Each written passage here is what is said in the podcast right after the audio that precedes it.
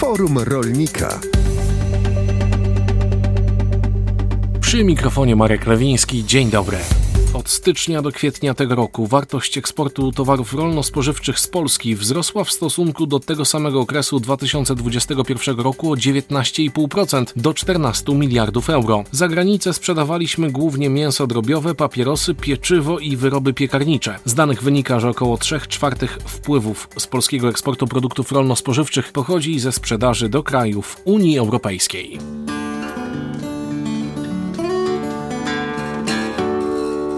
To audycja Forum Rolnika, w której to rozmawiamy o różnych działaniach z programu rozwoju obszarów wiejskich na lata 2014-2020. Dziś spotykamy się z sekretarzem stanu w Ministerstwie Rolnictwa i Rozwoju Wsi. Z nami minister Anna Gębicka. Dzień dobry pani minister, kłaniam się. Dzień dobry, witam serdecznie. Tematem naszego odcinka audycji Forum Rolnika jest dziś turystyczny potencjał polskiej wsi. Pani minister, czy są jakieś działania z programu rozwoju obszarów wiejskich, które miały wpływ i wciąż mają właśnie na ten turystyczny kształt polskiej wsi? Jak najbardziej. Przede wszystkim to było działanie związane z możliwością otrzymania wsparcia finansowego właśnie na takie przedsięwzięcia, które są pośrednio lub bezpośrednio powiązane z rozwojem turystyki wiejskiej. Tutaj były takie trzy działania: premie na rozpoczęcie działalności pozarolniczej, e, czy podstawowe usługi odnowa wsi na obszarach wiejskich i oczywiście program LIDER. Także dla tych osób, które właśnie chciały taką działalność uzyskać, można było otrzymać takie wsparcie finansowe. Widać, że faktycznie to zainteresowanie też prowadzeniem gospodarstw agroturystycznych rośnie, bo obecnie mamy już ponad 8 y, tysięcy takich gospodarstw. Ta liczba w stosunku do zeszłego roku zwiększyła się o około 400 takich miejsc. Y, myślę, że na to też wpływ miało większe zainteresowanie Polaków, bo w związku chociażby z COVID-em, z tymi ograniczeniami, wiele osób zaczęło szukać ciekawych miejsc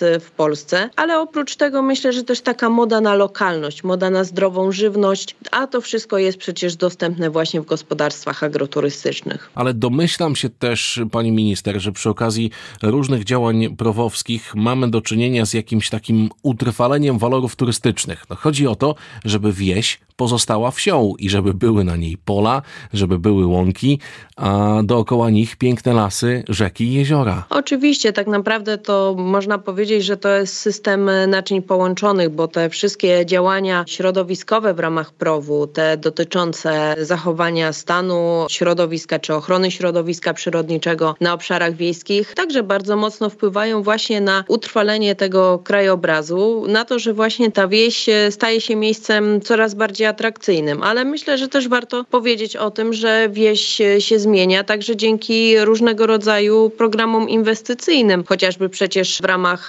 ostatnio rozstrzygniętego Polskiego Ładu e, trafiły także na wieś gigantyczne środki, chociażby właśnie na budowę czy remonty dróg. A czy gospodarstwa agroturystyczne w Pani ocenie i w ogóle w ocenie resortu mogą się i powinny specjalizować? Wydaje mi się, że na pewno jest to taki trend, który może zachęcić wielu turystów do korzystania e, z tego. Wiele gospodarstw agroturystycznych już teraz stawia chociażby właśnie na reklamowanie się e, określonym rodzajem żywności, e, pokazywaniem tej lokalności produktów, atrakcje, nawet takie turnusy tematyczne, czy to są atrakcje dla dzieci związane z poznawaniem gospodarstw, czy to są ogólnie atrakcje dla wszystkich korzystających korzystających związane e, z poznawaniem regionu. Mówiła sekretarz stanu w Ministerstwie Rolnictwa i Rozwoju Wsi Anna Gębicka. Dziękuję za rozmowę pani minister. Bardzo dziękuję.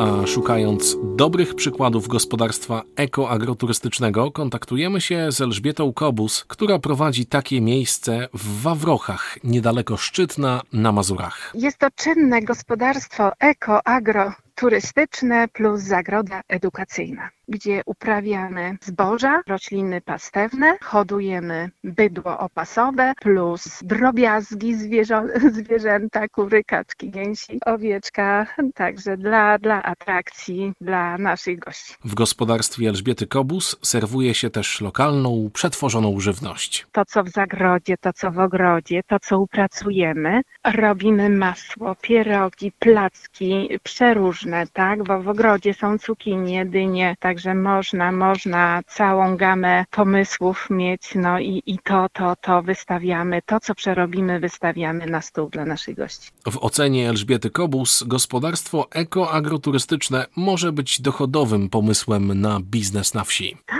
jak najbardziej. Musimy dbać o tą naszą przyszłość, latorośl, tak, żeby była zdrowa i to, co produkujemy, przekazujemy tym naszym dzieciom, wnuczkom, a to im smakuje. Mówiła Elżbieta Kobus, która prowadzi ekoagroturystykę w Wawrochach, niedaleko Szczytna. Europejski Fundusz Rolny na rzecz Rozwoju Obszarów Wiejskich. Europa inwestująca w obszary wiejskie. Materiał opracowany przez Ministerstwo Rolnictwa i Rozwoju Wsi. Audycja współfinansowana ze środków Unii Europejskiej w ramach pomocy technicznej Programu Rozwoju Obszarów Wiejskich na lata 2014-2020. Instytucja zarządzająca Programem Rozwoju Obszarów Wiejskich na lata 2014-2020. Minister Rolnictwa i Rozwoju Wsi.